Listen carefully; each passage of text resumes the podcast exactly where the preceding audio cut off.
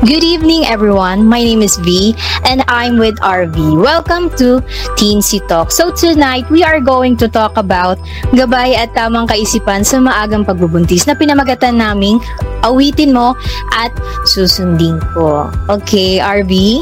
Yes, hello V. Hello to our dear listeners out there sa ating mga podcast audience, ating Facebook page, sa ating Spotify channel, sa ating YouTube channel. I just want to greet all of you a happy good evening. But you know what, V, before anything else, I just want to acknowledge the presence of our dear resource speaker for tonight's episode, no? Na talagang sobrang nagagalak tayo at pinayagan niya yes. ang ating paunlak ngayong gabi para sa ating uh, podcast episode 3 na pinamagatang awitin mo at susundin ko. Pero you know what, B, pag-usapan muna natin before tayo mag-start yung regarding nga dun sa mga napag-usapan natin from our previous episodes. But before that, ayan, bigay muna natin yung floor sa resource speaker for tonight na si Miss Domini Busakay from Commission on Population Fee. Ayan. We would like to introduce our speaker po, Miss Domini. So, about our resource speaker po. She's from POPCOM. So, POPCOM is Commission on Population or POPCOM. Population. Popu- population. It is a government agency mandated as the overall coordinating, monitoring, and policy-making body of the Population Management Program. So, about our resource speaker, Miss Domini Busakay. She is a information officer and adolescent focal person of Commission on Population and Development in NCR po. Miss Domini. Hi everyone, good afternoon. This is Dom from the Commission on Population and Development or we are popularly known or commonly known rather as POPCOM. Good afternoon, good evening rather. Good afternoon po. Miss Comedy. So ayan na nga B, napakilala na natin ang ating napaka-special na bisita sa ngayong episode natin, no? Pero ito, kagaya nga ng sinabi ko kanina, no? Pag-usapan natin, ayan, yung previous topics natin, we just want to give some highlights and reflection, no? Kung ano nga ba yung nakuha natin doon. Kasi bilang estudyante, ah, maganda rin na nakakakuha din tayo ng kaalaman, no? At the same time na ibabahagi din natin sa ating audience, no? Sa ating campaign. Ano nga ba itong mga factors na sinasabi nga sa maagang pagbubuntis. At saka pinag-usapan din dito natin yung about sa kung ano yung epekto nito sa lipunan, no V? Sa episode 1 po namin, ang napag-usapan po namin ay ang kaalaman tungkol sa teenage pregnancy po kung saan ito po ay pinamagatan namin iba ang may alam. So regarding po sa factors ng teenage pregnancy, so highlight na lang po natin. So uh, isa po sa mga nabanggit ay ang violence po or ang mga cases ng grooming, mga trauma. So about po doon, sa tingin po namin, ito po ay talagang nakakaalarma. Kung saan na, syempre po pag violence talagang pinilit po eh. Mm-mm. 'Di ba, RB? Kung saan um, hindi naman po nila ginusto na mabuntis, kung saan maari po sila makatanggap ng judgment from the community po uh, regarding po kasi sa ayun nga po ang nangyaring pagbubuntis niya ng maaga at saka nakaka ano din po to nakakapagbigay trauma din po sa mga kabataan kung saan uh, uh, hindi lang naman ho to sa pagka pinanganak ang bata doon na ho magtatapos ang trauma kung saan hindi po kasi parang long time po to. So sa ganun po parang parang maapektuhan po ang buhay ng isang kabataan na kung saan dapat po ini-enjoy niya po 'di ba ang pamumuhay ng isang pagiging kabataan ganun. Hindi po yung agad-agad po siya makap uh, harap ng ganito mga klaseng responsibilidad na makapag-alaga agad ng bata. And also parang nakakalungkot po na pangyayari sa kanyang tulad nga po nung sa uh, nangyaring violence or grooming. Ayon po. Okay ang uh, sunod naman RB sa episode 2 ano ang gusto ma-share? Ayan V. Thank you very much for that no? Ito idadagdag ko lang din. Kasi na nabanggit din natin no sa ating last discussion nga about sa episode 1 natin tungkol sa usapi ay kaalaman tungkol sa usaping teenage pregnancy yung factor ng ano pakikipagkaibigan no. 'Di ba nabanggit natin 'yan? So yes. uh, kanina nabanggit mo na habang nagre-rehearsal tayo na may nabanggit ka na factor ng paglalasing and I think pwede mm. siyang arugtong nitong uh, yung pakikitungo mo no kung paano ka makitungo sa mga kaibigan mo. Somehow kasi parang uh, namimili din tayo kung sino yung pakikisamahan natin. No? So, ito, factor din siya sa maagang pagbubuntis. No? Sinasabi nga dun sa naging article natin na ang pakikipagkaibigan daw ay minsan ito pa ang nagiging sanhi na kung saan ay uh, dinudulot ka nito or dinadala ka nito sa ma- hindi magandang impluensya. No? So, ayan, kadulad nga ng kanina na sinabi mo, yung paglalasing, pwede kang ma-impluensyahan yan. Ayan, nag-umpisa yun sa puppy love, no? Tapos, tsaka nagkakaroon ng Puppy love, mga okay. Night, oh, at saka nagkakaroon ng mga, ayan, night out na, ganyan. So, kailangan mabigyan sila ng sapat na proteksyon at gabay, no, ng kanilang mga magulang, lalo na, no? At yung mga kaibigan nila, dapat sila yung nangunguna upang magbigay ng tamang payo sa kanilang kaibigan na, kunyari, nadapa, no? Para muling makabangon, hindi yung sila pa yung maglilid Yes. para mas lalong ma- mapar- mapawi- mapaw ah, riwara ang kanilang kaibigan. So, ako ang natutunan ko dito sa ating ah, episodes, Vino, siguro sundin lang din. Kahit tayo eh, ako, kahit ako hindi ako babae, basta yung mga ah, natutunan natin, sundan lang din natin. No? Magkakaroon tayo ng maayos. I-apply sa At- ating mga sarili. Oo, ayun, Mhm. i-apply sa ating mga sarili kasi hindi lang 'yan for ourselves, for our ano din 'yan no sa mga taong nakakasalamuhan natin, lalo na kapag ikaw ay talagang may dinadala ng anak, no, para din 'yan yung ginagawa mong kabutihan para na rin 'yan sa ah, anak mo, hindi lang para sa iyo kasi dalawang buhay na ang binubuhay mo yung sarili mo at yung sa anak mo. Pero ayan nga V, ito tungo na tayo sa ating ano, ito ang mga ah, tamang gabay at tamang kaisipan sa maagang pagbubuntis. Pagbubuntis. Pero ayun nga, oo, dahil nga na-discuss na, na, na nagkaroon na tayo ng some briefings about sa mga na-discuss nating topics last episodes. Eto si V, merong ah, mga nagpadala sa atin ang kanilang, yes, no, may mga nagpadala agad sa atin ang kanilang mga katanungan na Yes. maaring ah, masagot at mabigyan kaliwanagan at pwede rin ah, matulungan tayo no ng ating ah, napaka-special na bisita nga ngayong araw na si Miss Dominique Busakay from Commission on Population. Ayan, so ano nga ba ang ating first question? Ayan na nagmula sa ating audience, V. Maaari mong i-share yan nang mabigyan na po ng kaliwanagan ah, ang katanungan na iyan. Okay po. So, Miss Domini, ang aming first question po, ah, ito po ay mula po mismo sa isang teenage mother. So, nanganak po siya ng ano, 21 years old po siya. So, ang kanyang tanong po ay, paano daw po may iwasan ang postpartum depression kasi nararanasan niya daw po ito ngayon. Ano po ang masasabi niyo po, Miss Dom? Hi, Brie. Thank you for that question. Um, I'd just like to clarify lang kanina yung discussion ninyo regarding having friends. Having friends actually is not is not uh, bad. It's okay for us to socialize. It's okay for us to have friends. But you have to choose who you want to be with. They have to be they have to have yung positive influence po sa atin. Hindi dapat hindi natin dapat iniisip na yung pakikipagkaibigan is um, automatic siya na negative.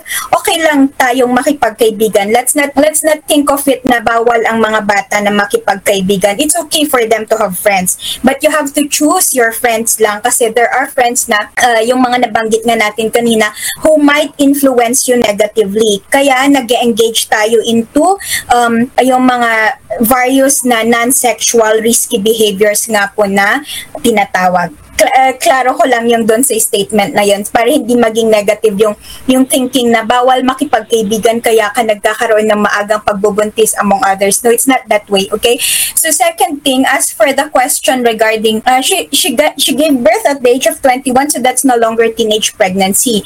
Um hindi na siya teens, 'di ba? Hindi na siya teenager po. Ang teenage pregnancy happens during yung time na mga teenagers kayo, mga nasa teens talaga kayo. That's from 13 to 19. And then we also have another one which is called as early pregnancy or we also call it as adolescent pregnancy. Why is that so? Kasi we have um, cases of maagang pagbubuntis that normally happens at the very, very young age. Ang recorded, ang earliest recorded natin was in 2019 was 10 year old, 'di ba? Dalawang 10 year old yung maagang nabuntis nitong uh, nung 2019. Kaya natin siya tinatawag already as adolescent pregnancies kasi ang adolescents natin ay those belonging from 10 to 19 na age bracket. So yon, yung yung case niya um, to answer the question, um, when that happens po, you need a support system. It's very important for anyone naman to have a support system pero it should be uh, mas mas visible dapat or mas felt dapat kapag meron ka ng anak. Kasi,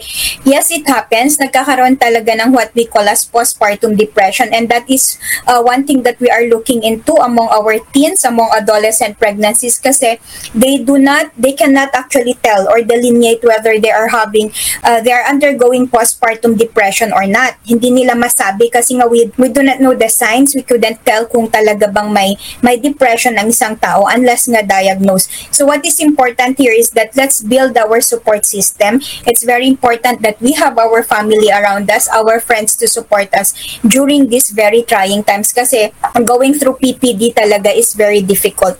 Ang pinaka-importante doon would always to have a support system. Thank you very much po, Miss Domi. So, ayan po. Buti na lang po, nandito po si Miss Domini para po tayo ay i-correct kung ano man po ang informasyon na dapat po talaga pala ang isa-isip. Okay, RB, ano ang next question po? Ayan. Thank you po ulit, Jazz, for clarification, Miss Dom. At ito ang ating sunod na katanungan, Novi. So, ito po, when could be the best age uh, children or teens can be educated about teenage pregnancy? Is it when they are younger or when they are already in their adolescent? Why? Do you believe that early sex education could be a real help? Yes, so, so yun for- po ang sunod na katanungan. Okay, so for POPCOM and DepEd, we or the Department of Education, we adhere to what we call as the age and development appropriate approach when it comes to teaching sexuality education. Yun po yung ginagamit natin na prinsipyo dun sa comprehensive sexuality education. So ano pong ibig sabihin nun? In teaching sexuality, we do not just think of it as the act itself or yung pakikipagtalik. Sexuality deals with with so many things. It's a it's the central aspect of us as human beings. So the way we carry ourselves, the way we dress, the way we fall in love, who we fall in love to, yun yung mga kasama lahat yun sa usapin nga po ng ng sexuality. Kaya mahalaga na yung sexuality first and foremost dapat malinaw na ganun ang ibig sabihin ng sexuality. It doesn't refer to the act itself alone or yung sexual intercourse nga na tinatawag. So as to the age, there's actually no exact age. I would always tell na we start as zero or we start as as young as they are. Why? Kasi nga every time we talk about body parts and when do we teach about body parts? When do we discuss about body parts? It as early as toddler years or even as early as baby sila. Kapag pinapalitan natin sila ng diaper, we already talk about their body parts. No, ang anak, papalitan kita ng diaper. I'm going to wash your bum bum. I'm going to wash your puwet. Di ba ganon? So that's already talking about sexuality. And you, it, it progresses as the child grows older. So ganito lang yung pinakasimple. You teach them about body parts as early as toddler years or even as babies sila kasi nare-retain naman na yun sa kanila. And then you proceed also to teaching them hygiene. So when we teach about hygiene, sinasabi na rin natin yung pagtuturo sa kanila ng yun nga yung tamang katawagan dun sa body parts, 'di ba? So we do not sugarcoat.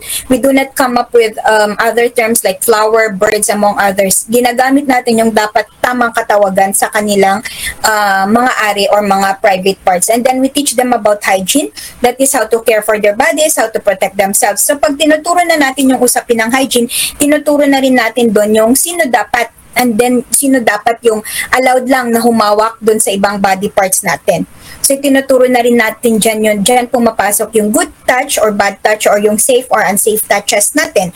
And also, sumasabay din dyan yung usapin ng consent and respect. So, magkakasabay yan or it progresses actually. And then, as they grow older, siguro mga around 9 or 10, then they will start to to be, to get into puberty or pre-puberty na tinatawag. So, we can already discuss about body changes naman. And then, when they're when they get older, mga teenage years na nila, then you can already talk about adolescent fertility. And then yung yung next would be on the family planning, on the use of contraception pag medyo may mga edad na sila. So ganun yung ganun dapat itinuturo ang ang sexuality education. It is always within the context of educating our young people para mawala na yung tabu na usapin na kasi nga whenever we talk about sexuality it's always a taboo for us Filipinos. Nagiging malaswa siya, naging katawa-tawa siya, nagiging awkward siyang pag-usapan. Pero if we do that and if we always start young and it, we, always look at it within the context of educating nga ang ating mga kabataan, then mawawala lahat yon Yung kaisipan na nakakatawa, na nakakaba- nabastos siya or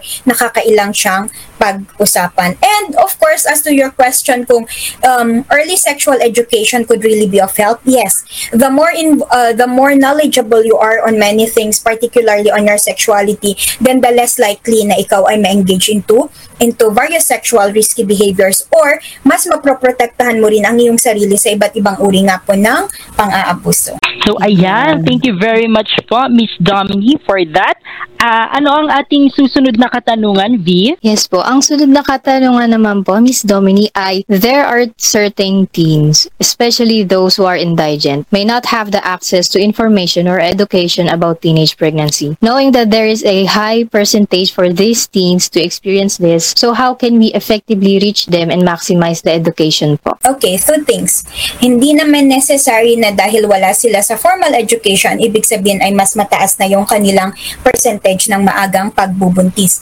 Uh, pareho lang naman yon kahit nga po yung mga nasa schools, nabubuntis pa rin. And it's, there's a very huge percentage na nanggagaling din sa ating mga kabataang nasa loob na mismo ng paaralan, both public and private po yun. Okay, so as to um, how to maximize this, yes, we always work with our SK, with the National Youth Commission in educating our young people dun sa ating mga communities para hindi lang yung mga OSYs or yung mga out of school youth ay maabot natin. We also have to look into yung 4 four-piece. Diba? Yung mga four-piece natin, we are always in partnership with with the SWD para dun sa kanilang uh, Pantawid Pilipino program. Kasali po dun ang adolescent sexuality sa kanilang mga pinag-uusapan pa lagi. So that's one. And then of course with SK, lagi natin silang kapartner para naman sila yung mag-reach out sa ating mga communities. Pero hindi lang po sila yung mga kailangan nating reach out. We also have ALS. Si DepEd naman yung katuwang po natin doon. Kasi hindi lang sa mainstream education tayo nakafocus sa lahat ng ating mga mga kabataan, dapat po ay nare-reach out natin sila. Even those who belong to what we call as yung mga nasa GIDA areas or yung mga sobrang malalayo, yung mga nasa far-flung areas, yung mga nasa island to island, nasa mga medyo malalayong uh, maabot na mga lugar. May mga programs din tayo para mas maabot natin tong mga kabataan po na ito. Okay, so yun po. Thank you very much po. Ay, Miss Domini, uh, meron po palang follow-up question po regarding po doon sa tamang katawagan po ng ARI. Maari po ba naming malaman malaman po kung ano po ba ang tamang katawagan po. Whatever you may call it in the Filipino term, ano ba yung tamang tawag natin? Ano ba ang ibig sabi? Ah, okay. Anong tawag natin sa ari ng babae? Po, um, ano po? Di ba you find it difficult even at your level you find it difficult to say to say the word. Um, common ito kapag tinatanong namin our young people, they would normally say vagina. Ay, ni English pa talaga. So how about um, sa mga kalalakihan?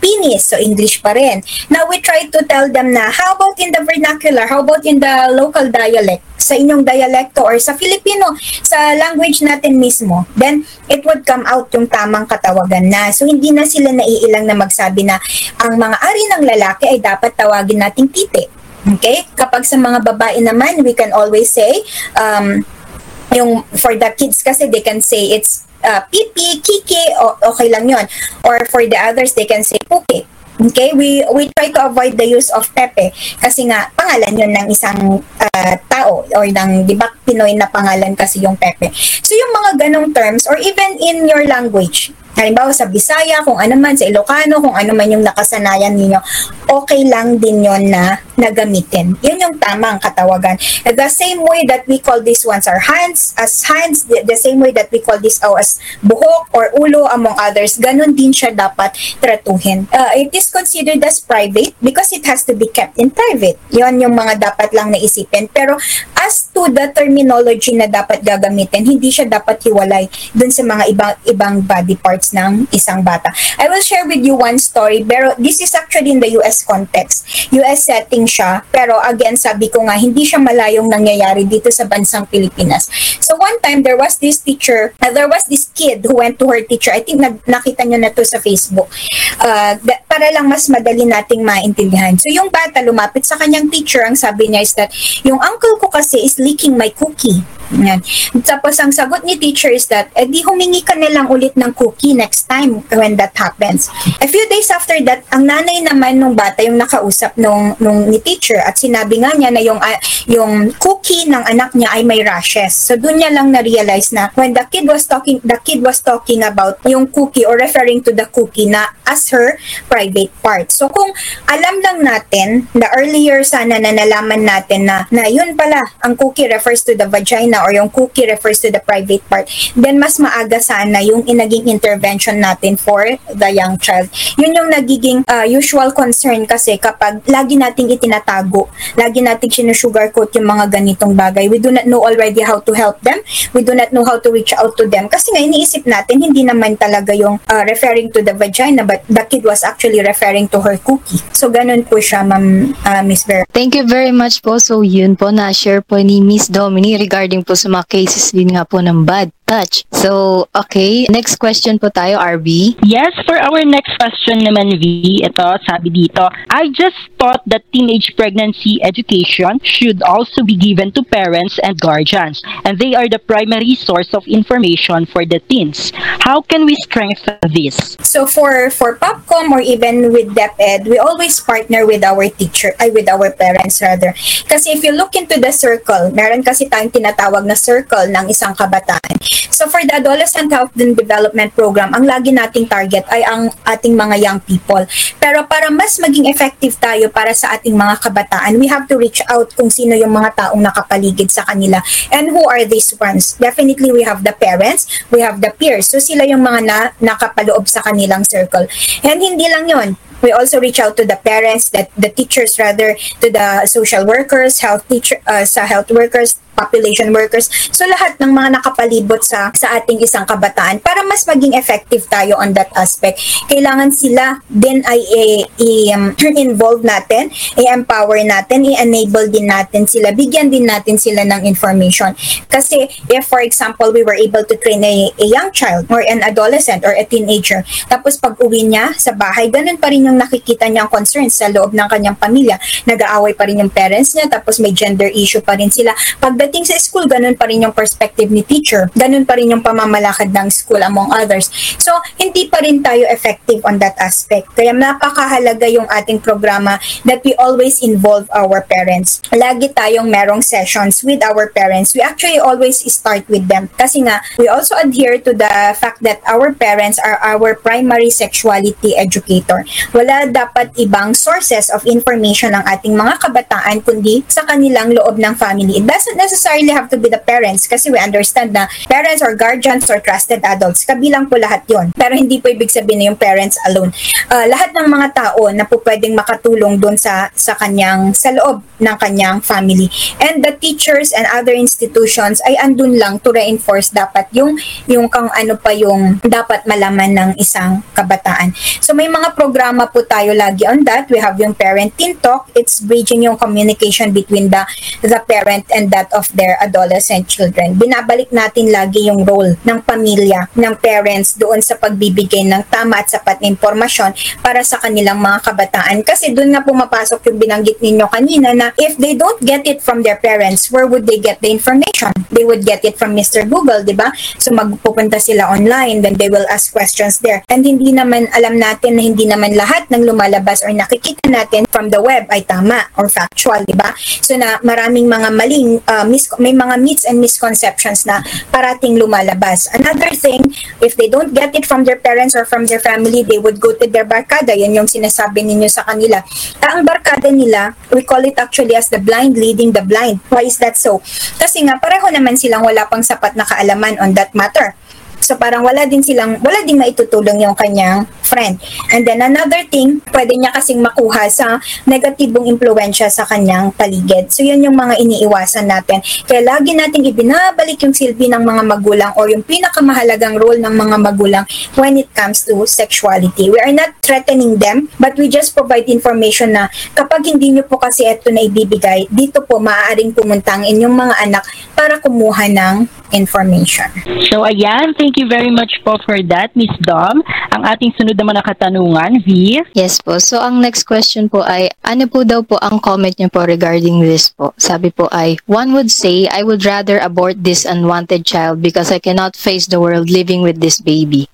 I can start a new beginning and forget all that happened. Then another will say, I will not abort the child, but will have to face the judgmental consequences of my family and community that I am immoral and I have not followed what my elders said about getting into early pregnancy po.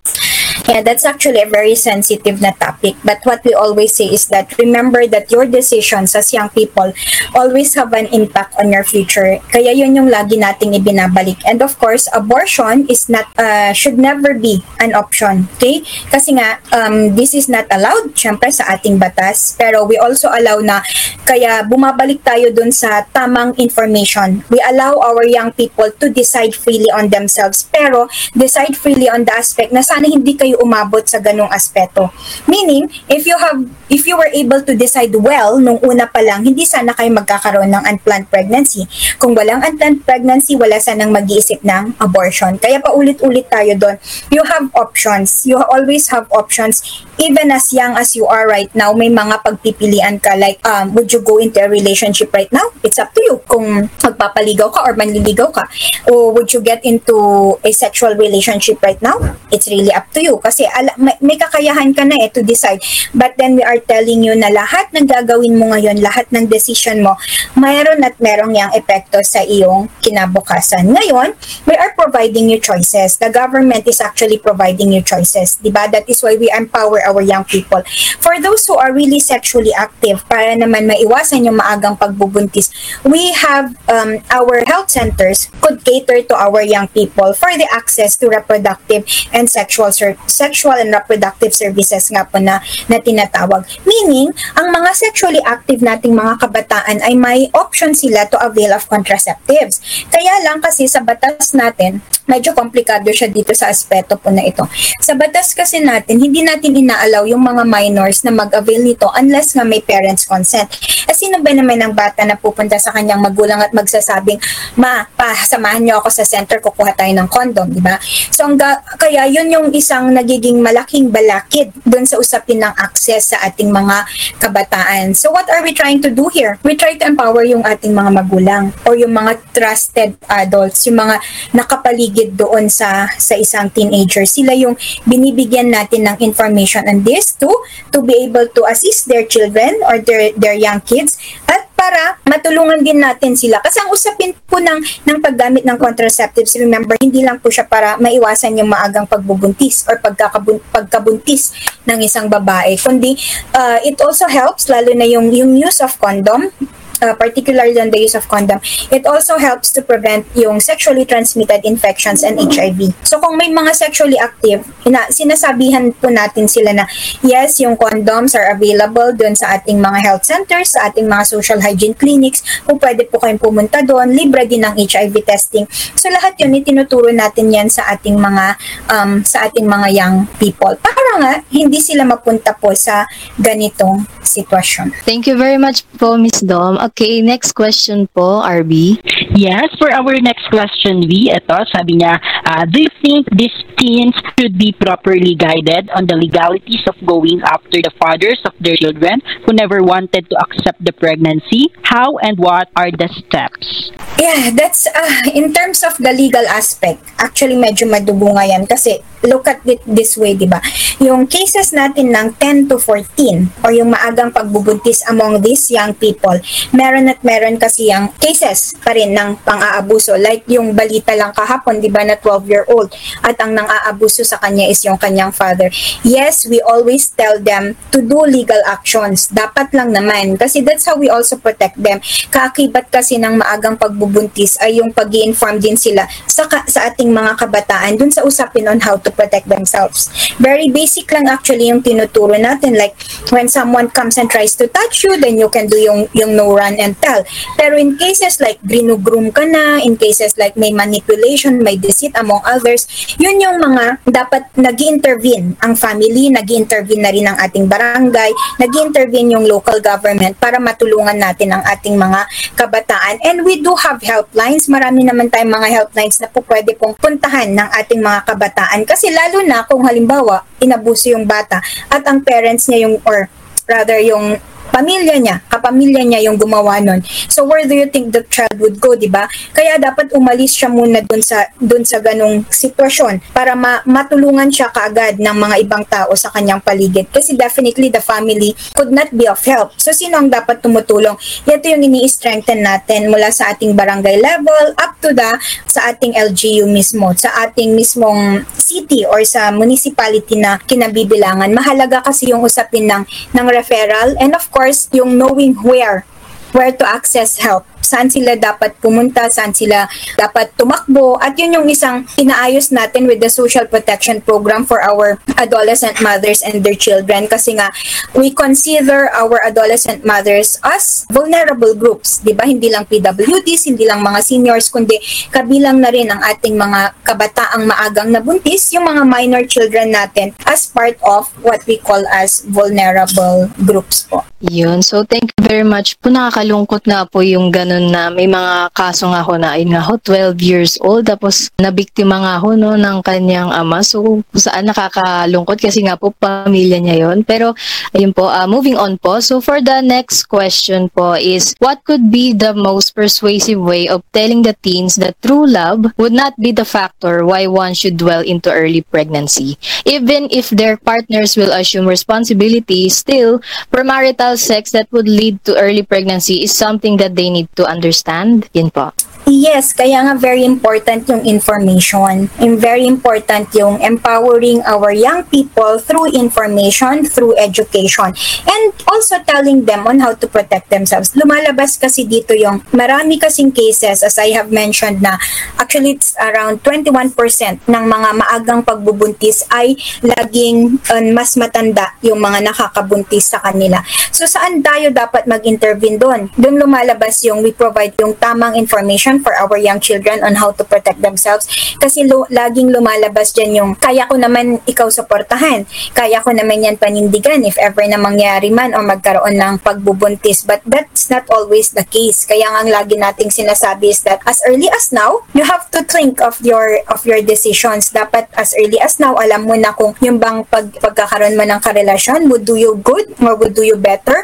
Yun bang pakikipagtalik mo ngayon, meron na ba kaagad yung positibong epekto para sa iyo at sa iyong magiging baby. Those are the things that we always tell them aside from teaching them that sex at your age doesn't necessarily equate to love. May line nga kami dyan na, na sinasabi namin sex is not love. Kasi at their age, definitely, hindi pa naman po talaga yon love. Hindi pa yon talaga pagpapakita ng pagmamahal sa kanilang mga girlfriends man yan or boyfriends. And another thing is that we always tell them that yung decision making, yung life skills ng ating mga kabataan, yun yung mga dapat ini-strengthen natin as early as now. Yun yung dapat na meron ang bawat isang individual. Hindi lang naman sila actually even for us. Kasi may mga may mga adults na they sometimes do not get to to do that yet. They couldn't delineate what is right or wrong. They couldn't tell what is right or wrong. Pero dapat yun, nasasanay na natin ang ating mga kabataan pa lang. Kasi if we get to do that, if we get to give them life skills, they could plan already for their family, they could already plan for their future,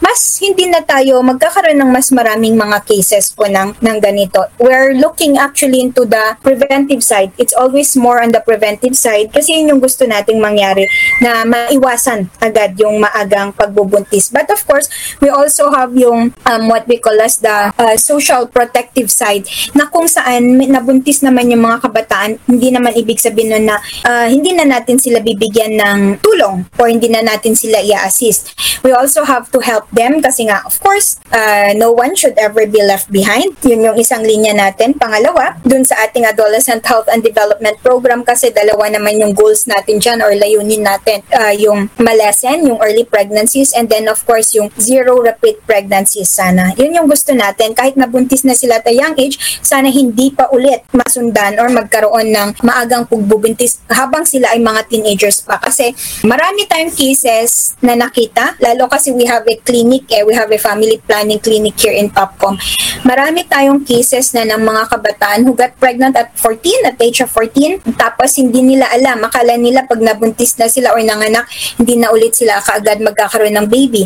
So may mga cases kami na lumalapit sa clinic kapag nakadalawa na sila ng anak. So imagine that 14, nagkaroon siya ng first baby at the age of 15, meron na ulit siyang anak. And then meaning, bago pa siya mag-18, maaari pa siyang magkaroon ulit ng pangatlo or pang-apat. So those are the things also that we are trying to avoid or gusto nating magawan ng solusyon or paraan dito nga sa ating Adolescent Health and Development Program. There you go, Brie. Okay, thank you very much po, Miss Dom. So, ayan po. So, maaring naapektuhan din po kasi ang romantic beliefs ng ating mga kabataan sa, papan- sa kakapanood ng mga palabas kung saan papanindigan daw po basta nagmamahalan kung saan sa totoong buhay hindi ganun po. Okay, so next question tayo, RV. Yes, thank you po for that, Miss Domini. Sa atin naman pong sunod na katanungan, ito, sabi niya ay, sa palagay niyo po kaya, ano-ano po yung mga dahilan kung bakit may mga kabataang pinipili na lang po maging magulang kahit na alam naman po nila na mahirap po ang buhay?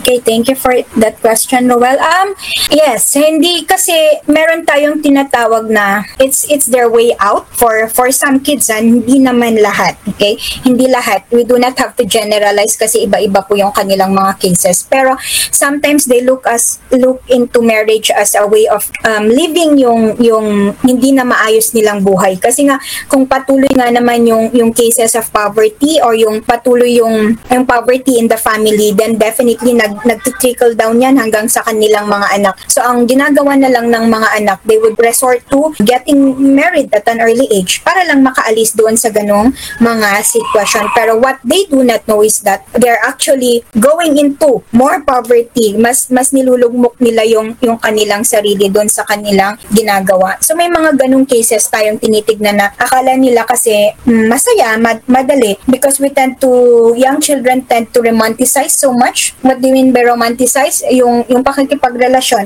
Ang akala natin when we get to fall in love, eh, parang siyang siya na talaga yung makakasama natin for the rest of our life na nakapag nakipagrelasyon tayo at this age, walang, walang magiging concerns, ah, walang magiging problema. But I think we know too well that getting into a relationship is a very complicated issue. Hindi lang naman siya yung magig- makakasama mo. Marami pa. Marami pang mga darating na, na problema na kasama sa pakikipagrelasyon natin. Ayan, thank you so much po for that, Miss Dominique. For our next question, V, Yes. Okay, so to our next question po, um, Miss Domi, ang nabanggit po ay pagdating naman po sa mga magulang, ano po ang magiging karakter or role nila sa anak? Ano na po yung magiging relationship ng magulang sa anak upon knowing na maagang nagbuntis yung bata po?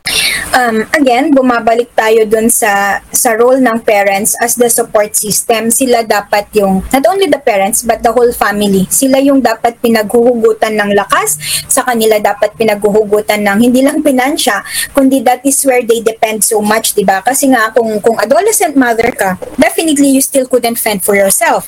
Umaasa ka pa rin sa iyong mga magulang or sa iyong pamilya. So, yun yung dapat na support na ibinibigay ng, ng ating mga magulang. Pero hindi rin naman yan nangangahulugan na laging positibo yung, you do not expect na yung mga parents kapag nagsabi ka na, ma, pabuntis po ako, you do not expect them to to jump for joy or na maghure or makikipag-high five pa yan sa'yo. You expect them to to get frustrated, definitely, kasi may plano nga sila sa, para sa'yo, tapos yung ginawa mo. So you have to accept the fact na magagalit at magagalit yung ating mga magulang, maiinis sila sa'yo, they will get distressed, of course, kasi nga, um, they were not expecting that. As parents kasi, we have plans for our children, tapos biglang ganun yung mangyayari. Pero what we expect from our parents would be, of course, to support yung mga anak. Alalayan lang, pero do not give everything. Let them also learn to be on their own. Let them also learn the consequences of their actions. Kasi ang tendencies minsan, if we, if we always give everything to our children, then they would definitely not learn to be on their own. Yun kasi yung isang case din na nakikita natin. So hayaan natin sila na mag-alaga ng kanilang anak. Hayaan natin silang maghanap buhay kasi yun din naman yung kailangan na nilang gampanan yung yung role ng pagiging isang magulang. Yun lang yung magiging and, pero as parents andun sila dapat to provide assistance or tamang gabay pa rin sa kanilang mga anak. Ayun. So, maraming salamat po, Miss Dom. Okay, for our next question, RB. Yan po. Ito po yung question. Ah, ano po ang pipiliin nyo, Miss Dom, na irekomenda po upang maiwasan ng teenage pregnancy? So, ayan po, galing po yan sa ating audience. Okay, two things, of course. Yung information or enabling our young people through information and education. Sabi ko nga po, that is on the preventive aspect. And another thing is that we also look into yung pinoprotectionan na rin natin ang ating mga kabataan. So yung access also on sexuality and reproductive health is very, very important. So may yung mga kabataan na wala pa naman talagang karanasan, hindi pa sila nakipag-jowa, hindi pa sila nakipagrelasyon or nakikipagtalik, then uh, well and good, ituloy natin yung pagbibigay ng tama at sapat na impormasyon para sa kanilang para sa kanila bilang individual on how to avoid engaging into early pregnancies. Kapag meron naman na tayong mga sexually active na mga kabataan na may mga cases na kasi we have seen in our data, di po ba? Pabata ng pabatang mara- maagang pagbubuntis, pabata rin ng pabata ang mga mga nagkakaroon ng STI and HIV. So that alone would tell us na malaki talaga yung role ng access on reproductive health services. Kaya yun yung dapat nating i-provide sa ating mga mga kabataan. Kanya nga lang, as I also have mentioned, yung batas kasi natin, yun yung nag-hamper. Kasi kapag minor de edad ka, 15 ka, sexually active, maaari kang magkaroon ng STI, HIV, or maaari kang makabuntis or mabuntis. Pero still, may pinipigilan ng ating batas yung pagbibigay sa'yo ng access to contraceptives na kailangan meron kang guardian, nandyan yung mga parents mo para magbigay ng, ng permiso or ng consent para sa iyo. So dito, dito rin lumalapit na naman yung, ay, dito rin nagkakaroon yung dapat ng ini-strengthen ulit natin yung provision of information and education as well to our parents naman. There you go. Yeah, thank you so much po, Miss Dom. For our next question, di ayan, last question na po natin ito. From our audience po, ang kanyang tanong po ay, do you believe that sex is okay as long as you are responsible? Or you would really adhere that any premarital sex is not right all the time? Dapat ata daw po ituro ang right way to fall in love and to have a family? Sa inyong pag-aaral po, ano po ba ang, ang may mas mataas na acceptance or frustration? Yung babaeng nagsabing buntis daw po siya or yung lalaki nagsabing nakabuntis daw po siya? Yeah, um, actually maraming pwedeng pag-usapan doon eh. Pero let's go to the last one kasi that's a gender issue. Kay lalaki man yan or kay babae, it doesn't matter. Okay? Hindi dahil yun yung isang yung yung isang binabalik natin lagi na hindi natin dapat binabantayan lang or tinitignan ng ating mga kabataang kababaihan. Sino po bang nakakabuntis sa kanila? So yun din yung dapat nating tignan. Sino bang nakakabuntis? Di naman babae sa babae, di po ba? So yung mga nakakabuntis, malaki din yung role na ginagampanan nila. Malaki yung kailangan nating tugunan o intervention for them rather. Lalo na kapag mas may edad yung mga nakakabuntis. So kanino tayo dapat magkaroon ng mga programa? Hindi lang para doon sa mga nabuntis, hindi lang para sa mga kababaihang, batang kababaihan, kundi para din doon sa mga nakakabuntis sa, sa kanila. So it, it doesn't really matter. Both are important, okay? Mapababae man yan or mapalalaki. At um, are also trying to do away with yung okay lang kasi lalaki ako. Um, okay lang kasi lalaki naman yung anak ko. So, hindi issue sa akin yung maagang pagbubuntis. That's very wrong. You should still teach your child, your your your son rather, na hindi siya gumawa ng mga bagay na para makabuntis siya ng isang babae. Yun yung mga, ilan din sa mga very complicated na concerns when it comes sa maagang pagbubuntis. There you go. Thank you very much po. So, yan po. Let's go. Yes, uh, V, talaga namang, ayan, let's go. Talaga namang napaka, uh, napakalaman ng lahat ng mga, talagang natutunan naga ako dun sa samples na diniscuss no, ni Miss Domini about dun sa mga katanungan na ipinadala sa atin ng ating audience from Facebook. I just want to thank our group members for attending for today's podcast, Podcast. recording. Ayan, thank you so much sa inyo sa pagiging supportive ninyo at naging possible na naman ang ating podcast episode ngayong araw. And to Miss Domini Busakay from Commission on Population, thank you very much po for accepting our invite. Maraming maraming salamat po at pinaunlakan niyo po ang aming imbitasyon sa inyo. Ayan po, nabigyan po ng tamang kaliwanagan ang ating audience no ng mga nagpadala po ng kanilang mga katanungan at talaga namang uh, sana ay ma- magkaroon ng pagbabago talaga at pagkatuto sa mga binigay na payo at impormasyon sa atin ni Miss Dominique V. Yes. So, uh, going back, ayan. So, thank you very much po, Miss Dominique, for, ayun nga po, sharing your knowledge towards our discussion for tonight. So, ayan po, masasabi po natin, napaka-fruitful. Wow, napaka-fruitful pa. Yes. Yeah. So, insightful yes, fruitful. po. so, so, halo. Mama, add Okay. na lang.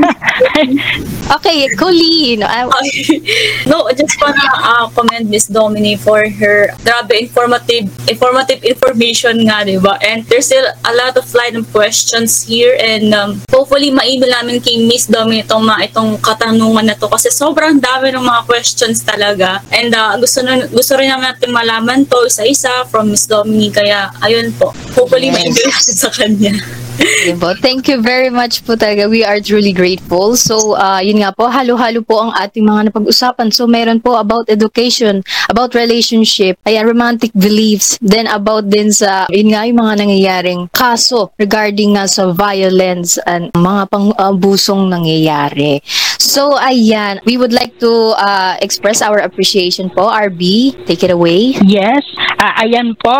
But before that, Vino, I just want to, eto, i-open lang din yung for our next episode, no? Next week, talaga ito, napakaganda din na malaman natin ito.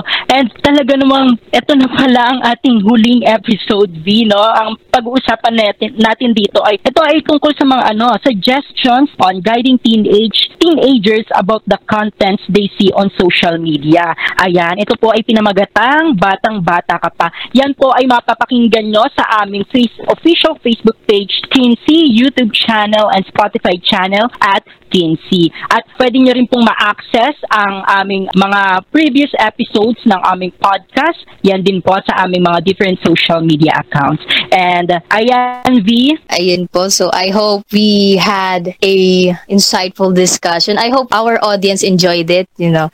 Kahit paano, hindi lang siya informative at the same time, may konting kwentuhan tayo kung ano man ang ating mga napag-usapan. So, yes. ayan, RB, so ano ang masishare mo regarding sa mga nat- natutunan natin mga na-discuss ni Miss Domini and also mga questions ng ating mga audience. Ano masasabi mo? alam mo talagang napaka-overwhelming din, no? Bilat ng mga questions na ipinadala sa atin ng ating audience. Talagang sobrang dami. Pero nga, ah, dahil we're running out of time, ayan, ito lang ang masasabi ko na talagang siguro itong mga pagkakataon na mayroon tayo na natutunan natin lahat ng ah, mga ibinigay na payo at kaalaman sa atin ni Miss Domini Busakay ay talagang pwede pa natin ito magamit para sa ating continuous na hindi lang no kahit hindi na tayo nag ah, parang continuous natin siya na madadala no sa buhay. So pwede natin ito mabahagi sa ating mga kamag-anak, sa ating mga kaibigan, sa ating mga ah, iba pang ah, kakilala no. Yung kailangan maintindihan nila yung mga ganitong bagay kasi ito talagang yung pag sinabi mong teenage pregnancy talagang sobrang napaka-sensitive ng usapan. Napakalawak niya at very rampant siya no and relevant ngayon sa ating lipunan lalo na dito sa Pilipinas. Kaya dapat marapat lamang na magkaroon ng tamang mas mapalawak pa ang edukasyon regarding sa usapin na ito, V. So, ayun nga, ah, ah, bago natin ito putulin, no, ah, Miss Domini, baka pwede niyo pong eh, i-flag sa ating ah, listeners out there ang official Facebook page and different social media accounts ng Popcom. Ayan po. Hi everyone. Yes, uh, for more information, you can like and follow our Facebook page. That's official Popcom NCR. Okay. We also have an IG. I think we're using the same. It's official Popcom NCR. For for details of or if you would want to to have more discussions on this one, you can always contact us in any any of our social media accounts. Thank you. Ayan, thank you so much po, Miss Dominique. So, ayan nga po ang binigay po ni Miss Dominique ang kanilang official Facebook page, Commission on Population and Development. And ayan, lagi niyo pong bisitahin yan dahil alam ko meron po silang la, mga activities na laging pinapublish at online, no, V, from different uh, Yes. departments. Kasi, yes, talagang ito, napaka-interactive nitong mga palaro nila sa Facebook kasi talagang napobserbahan ko na maraming nagpa-participate din, no? Kasi as for uh, doing my internship sa Popcom, talagang napakarami rin talaga na willing na magbahagi ng kanilang istorya, no? O kaya yung kanilang mga natutunan. So, thank you very much po, Miss Dominique, for that. Ayan, I think we have come to an end, V. I-plug muna Yes. uli yung ating podcast episode next week. Yes, so for our podcast next week, ayun po, ang aming pag-uusapan naman ay ang tungkol sa suggestions on guiding teenagers about the contents they see on social Mm. media kung saan dahil pandemic ngayon, usong-uso po ngayon ang mag-scroll ngayon sa kanilang mga smartphones. So, dahil dyan, ah, kailangan pa rin ng gabay ng ating mga kabataan dahil yun nga po nabanggit po ni Miss Domini ay yun nga, syempre pagka nagaan sila ng information, parang ah, may mga nagkakataon na nagsusearch sila sa Google, o di ba? Kung hindi man sa Google, yun nga sa friends nila. So, hindi pa tayo sure. So, maganda, dumiretso po tayo sa Popcom. Yes, Popcom. Para ho, ta- mula mismo sa professionals natin po ang information na ito. So, ayun, ah, for our ano, social media website, so we have our Facebook page, TNC, then next we have our Instagram at PHTNC, YouTube, TNC, then Spotify, TNC Talks. So, ah, additional din, ah, try nyo din po mag-attend sa mga webinars ng Popcom. I have tried attending one of their ah, webinars, so I can say talagang informative siya. And also, they have TikTok. I saw their post po about TikTok. Ginamit po nila ang permission to dance and at the same time, meron po silang informative and dance steps. Ayun.